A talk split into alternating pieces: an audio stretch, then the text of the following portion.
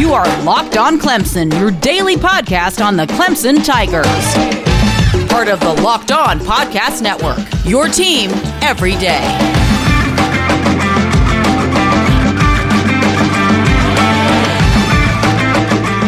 Clemson Nation, how you doing? It's the Locked On Clemson podcast, part of the Locked On Podcast Network.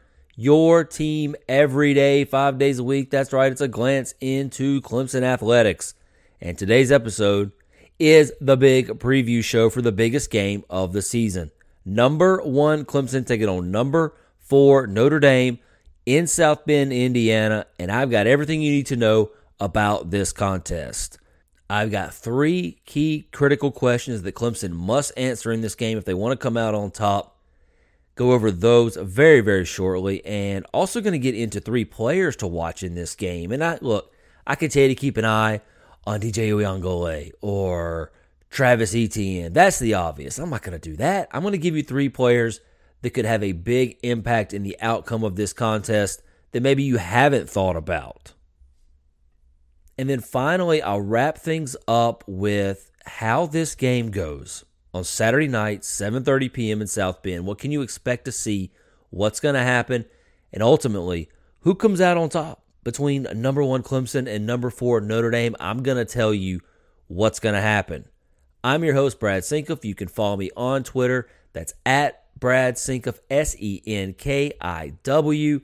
Please give me a follow, give me a shout out. Tell me what you think about Locked On Clemson podcast, and let your friends and family know about it as well. And please hit the download button, the subscribe button. Do everything you can to help Locked On Clemson podcast continue to grow. Thank you so much, though, for being a part of this episode. Can't wait to dive in to Notre Dame and Clemson. So let's dive deep into this game right now with three key questions I feel like Clemson has to answer. And number one is who's just going to do their job? I'm going to give you three players in a little while that I'm keeping an eye on that you know aren't the superstars that could have a say in the outcome of this game. But at the same breath, I don't think there needs to be heroes. I mean, I don't think there needs to be uh, somebody do something extraordinary that they have, you know, has never been done before.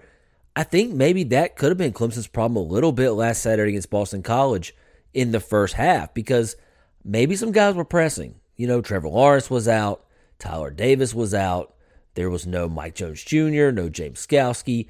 None of those guys are going to be available this week either. But I feel like last week, maybe some guys try too hard. You know, maybe uh, sometimes you see that happen when a team loses a key player. Somebody wants to be the hero. Somebody wants to make every single play. Maybe somebody just simply doesn't do their job. And I think that could have happened a little bit, especially on defense for Clemson in the first half.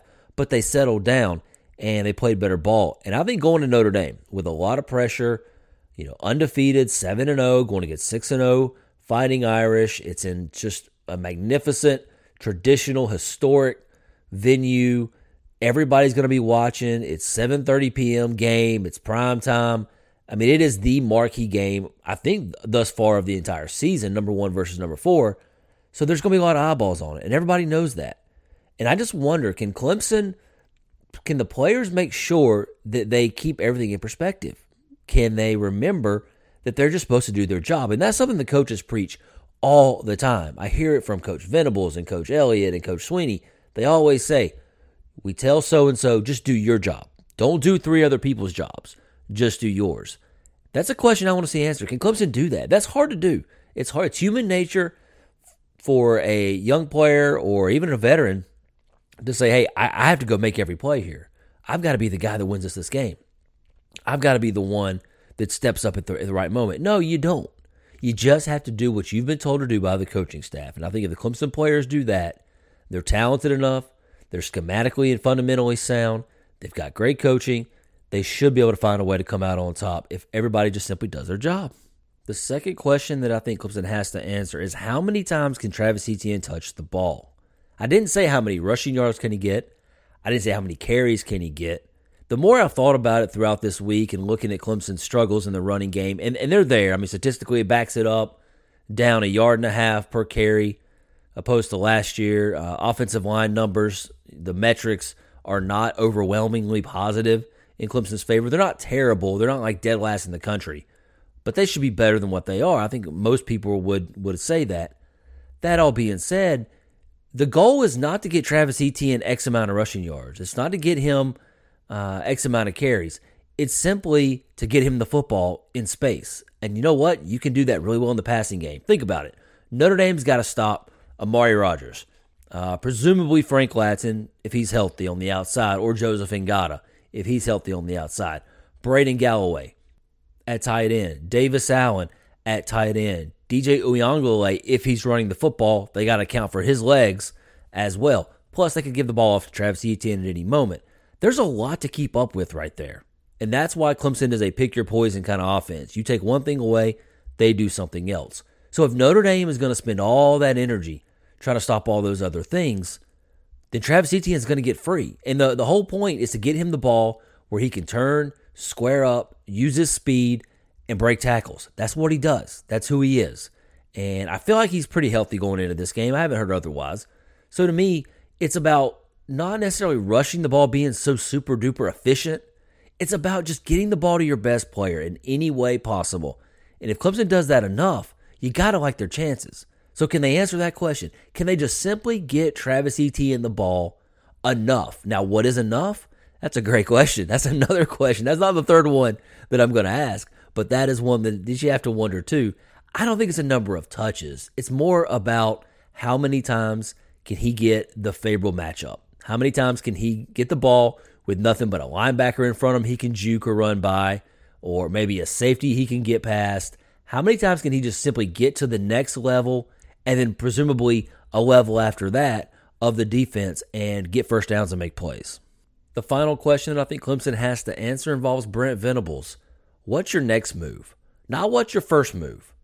Not what are you game planning. Not what are you going to take away from Notre Dame. You know what Notre Dame wants to do. You know they want to run the football right at you. You know they're going to come at it with that physical, tough offensive line. This is the best offensive line Clemson's played this year. And I thought Virginia's was really good, but I think Notre Dame's is, is more talented, and they're going to cause all kinds of problems. They're going to try to punch Clemson in the face and see how the Tigers respond.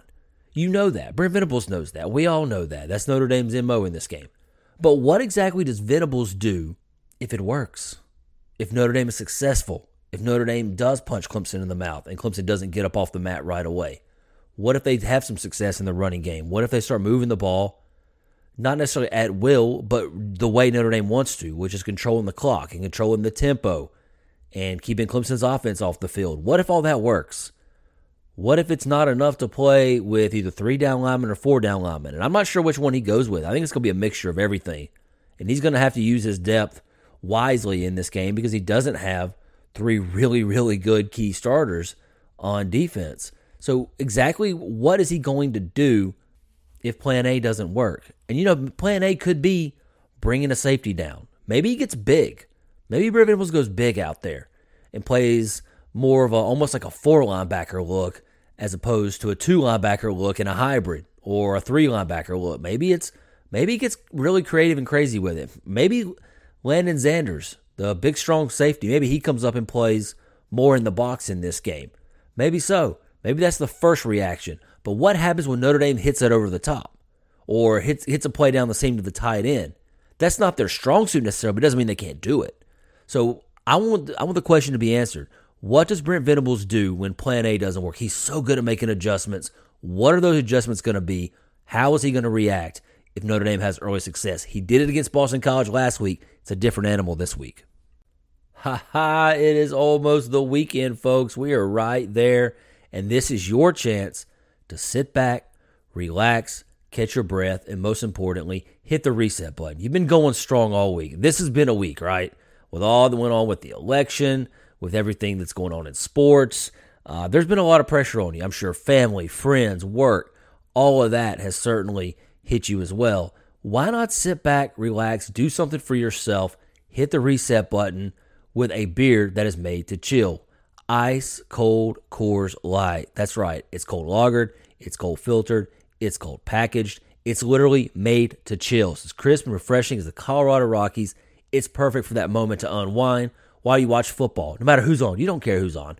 Watch football, sit back and drink the beer that's literally made to chill. It's the one I choose when I want to unwind, and you can get Coors Light in the new look delivered straight to your door at get.coorslight.com. That's get.coorslight.com. Celebrate responsibly. Coors Brewing Company, Golden, Colorado.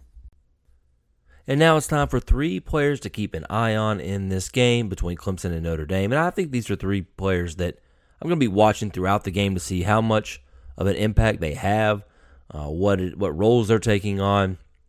And of course, I, am not giving you Travis Etienne and DJ Uiagalelei. So uh, let's dive into it. Let's start with the defensive side of the ball first. I've talked all week about the impact of Tyler Davis and him not being there, what that means for this Clemson defense. And I think that uh, you got to keep an eye on Bryan Bresee this week and see what he can do at defensive tackle. He's gotten better as the year's gone along. There's no question. He was running around, chicken with his head cut off early in the season, and you just saw the athletic ability. You saw um, a guy that could make plays for the Tigers and do some great things, but you just didn't really know quite yet if he was up to the task of handling down in and down out. Well, he's playing a lot of downs right now for Clemson. He's coming off a career high in snap count with 57 last week against Boston College. Of course, he had the safety in the end zone on the sack uh, that put the game. Well, the game was already pretty much put away, but that sealed it for the Tigers. As everybody get the ball back there, get two extra points on the board. And the only other game he even had close to 50 or over 50 was uh, the third game against UVA. And since then, though, 22 snaps, 22 snaps, 35, and now 57 coming off that game against Boston College. So I got to think that number is going to be high. To me, he's the guy who replaces Tyler Davis in terms of being the one who needs to command some double teams, who needs to get after it. I don't know if he'll exactly be lining up over the nose guard every time, but he's just got to be a guy who creates some havoc and some issues. He can do it. He just got to be more consistent. And, you know, as, as Coach Swinney said the other night, there just isn't a lot of bodies there anymore. You know, they've got Jordan Williams, they got Nyles Pinckney. Those guys got to play, you know, as well, at least on, on some part of it. It's a four man front. They'll play on one side. Bresee probably plays on the other. There'll be a constant rotation in there. And Darnell Jefferies is a guy that Coach Swinney mentioned by name who's got to be ready to go. He's played four snaps in the last four games. So that, that tells you if he's talking about Darnell Jefferies, they're going pretty far down the depth chart. Uh, they don't want to have to do that in this game, but there is going to be a rotation because that's what Brent Venables does. But I think Bryan Bresee has a really big opportunity on the big stage, uh, big time recruit he can really capture a lot of eyeballs uh, with a big game against Notre Dame. Now let's move over to the offensive side of the ball. Got a couple players there that I'm keeping an eye on. Uh, let's start with Frank Ladson, the wide receiver. He's slated to play in this game, and I think if he's able to suit up and play, he's the starter on the outside. And he's listed in or with Joseph Ngata. Last week with Ladson out, the hip pointer, you saw Amari Rogers move to the outside receiver. But this week on the depth chart, Amari's back in his normal spot, and they've moved now, at least on the depth chart, Frank Ladson or Joseph Ngata opposite Cornell Powell. So one of those guys has to play well. It, I said that earlier, whether it's Ngata or Ladson, uh, I think Ladson has the best chance. I think he's the healthiest. He needs to be out there making some plays because you know Notre Dame's going to stack the box. Somebody's got to win a one on one matchup. And I think it's going to be Frank Ladson. And I, I think he plays well in this game. I'm really going to watch him this is a huge opportunity. He has made some great plays for Clemson this year. He's also dropped some passes. But I think, you know, a guy coming off of a, a week off because of injury, uh, the spotlight on the team, somebody needing to really help the young quarterback out. I just feel like this sets up well for Frank Ladson. I think he holds on to the ball this week. I think he makes a couple big plays for Clemson. Finally, the other player to keep an eye on, the final player to keep an eye on offense, Cade Stewart, the center there's a lot of pressure on the senior to be nearly perfect in this game. I mean, Cade Stewart has got to snap the ball well. He's got to call out the right protections. Notre Dame is a huge step up. This is the best front Clemson's played this season, and I think it's a defensive scheme that's probably the best Clemson's played this season. And Cade Stewart's going to have his hands full in this game. I mean, he's really going to have to be on. I mean, not only is he going to have to make sure he gets the ball to DJ accurately on the snaps out of the shotgun, but uh, he's going to have guys all over him. I, I expect Notre Dame to really attack him, force him to try to snap the ball, get upright, and have time to stop some blitzes that are coming from different places. I mean, I, I really think there's going to be a ton of pressure on him. So I don't normally throw out offensive linemen it's really a, a group. It's more of a unit to me that I would keep an eye on. But in particular, I want to see how he plays in this game. And there's really no backup. If he struggles a little bit, if Notre Dame finds a weakness there, if they can attack Clemson's front, I don't know who they would even really go to. Uh, they could move Matt Bockhorst over to center, but I don't see that happening. He's too doggone good on that left side, playing along with Jackson Carman. And Mason Trotter's the backup.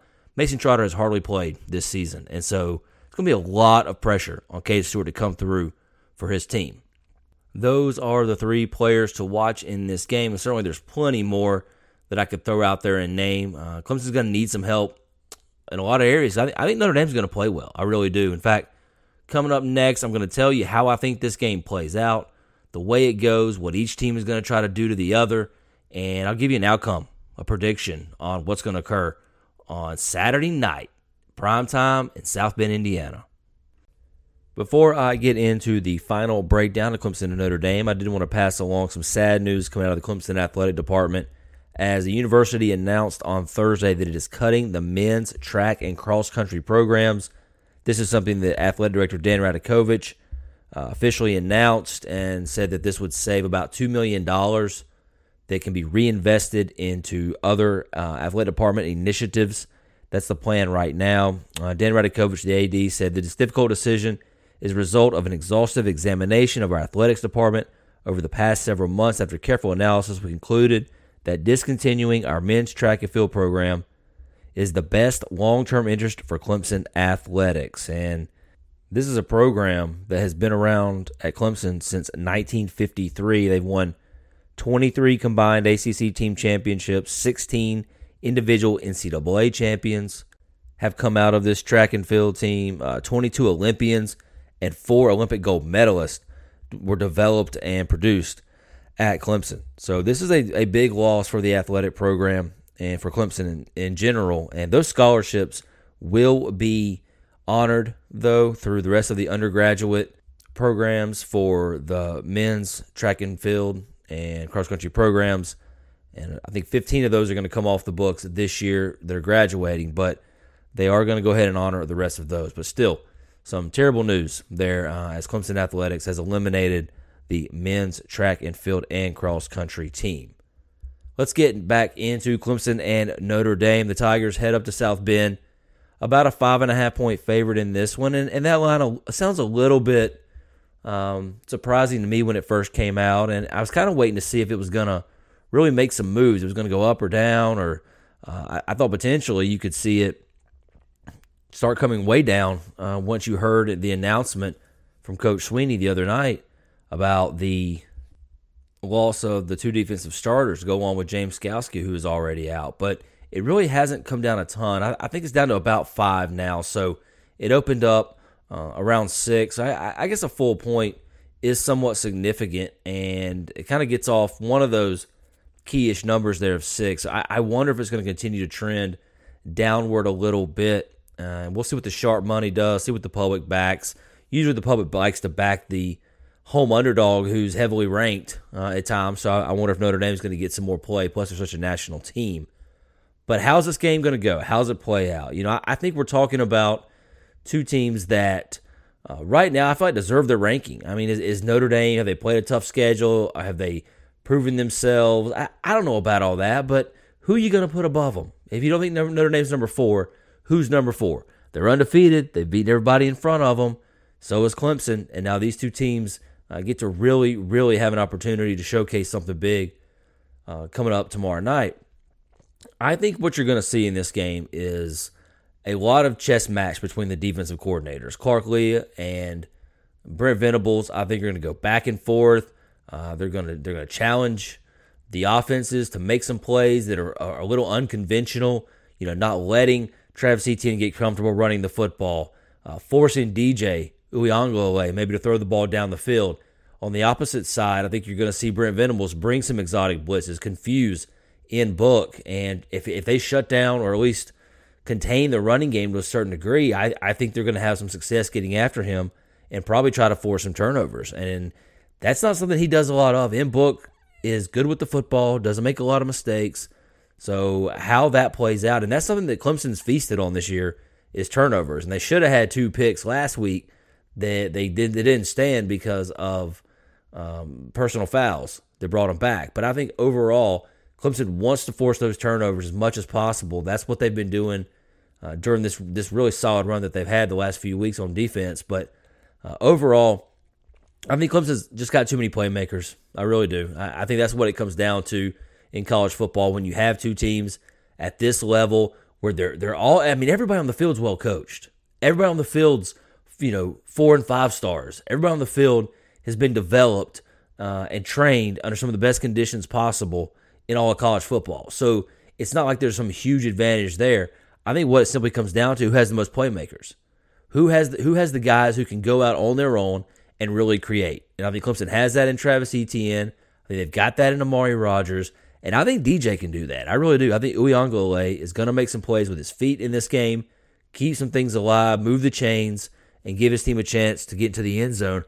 I just like Clemson's ability to hit more big plays in this one. And I just like Ian Book just worries me in these in these situations. I mean, Notre Dame has does not fare well against top five teams or top ten teams or top fifteen teams. This is not a good situation for them. I just think they're a little bit too much of a disadvantage. But I think there's they are coached well enough and schematically and fundamentally sound enough that they're going to give Clemson some problems. It's not going to be easy. I don't think Clemson just walks right through South Bend, Indiana and walks out with a win like it's nothing. I mean, this is not going to be like the Miami game. Trevor Lawrence isn't there. And that lack of leadership, that lack of a voice, the lack of a guy who's been on the big stage, ice water in his veins kind of mentality. I, am not saying DJ can't do it, but we haven't seen it. Trevor's been there a million times. Trevor Lawrence playing this game, this is this is almost a double digit spread. So this is a pretty big difference, a pretty big drop off in terms of the experience level. Doesn't mean DJ can't play well. He just doesn't have uh, the experience and just the the ability to just kind of say, "Hey guys, I'm in control. I got this. We're gonna go down. We're gonna go score a touchdown." Like he hasn't been in the huddle and had to do those things very often. Now he had to do some of that against Boston College, but I'm telling you, that's a, it's gonna be a whole different animal this week against Notre Dame. So I think it's not. I think it's gonna be tough on Clemson. It's not gonna be easy, and they're gonna have to gut this thing out. I also think this is a low scoring game. Notre Dame does not want to play a high scoring game. They do not want to get into a, shut, a shootout. They do not want to uh, give Clemson a bunch of possessions. They don't even want to have a bunch of possessions themselves. They are only allowing 60 plays per game this year. They're perfectly fine just sitting on the ball, being methodical, trying to keep your offense off the field while, you know, getting a field goal or getting some touchdowns, uh, using a ton of clock to do it, going long distances. They're very comfortable playing that style. That's what they want to do. And they're going to try to force Clemson into that style. And the only way the Tigers, I think, can get out of that is to hit some big plays down the field, throw the ball, soften them up, or if Travis Etienne gets loose in the passing game. So my guess here is looking at something around. I'm going to go 27 to 20. I think Clemson ends up covering that spread barely. I think they win by a touchdown. I think it's a low scoring game. I think the difference makers are Travis Etienne and Amari Rogers. They're just going to make more plays than Notre Dame's offensive guys can. And that's going to wrap up this episode of Locked On Clemson podcast. Thank you so much for joining me. I'm your host, Brad Senkiw. Follow me on Twitter at Brad Senkiw. That's S E N K I W. And make sure you tune in on Monday. I'll recap everything that happens in the Notre Dame Clemson game and give my friends over at Locked On Irish podcast a listen. Uh, Joe and Ryan do a great job. Check them out to get plenty of inside Notre Dame information heading into this big showdown. Have a great weekend. Enjoy the game. I'll talk to you on Monday, Tiger Nation.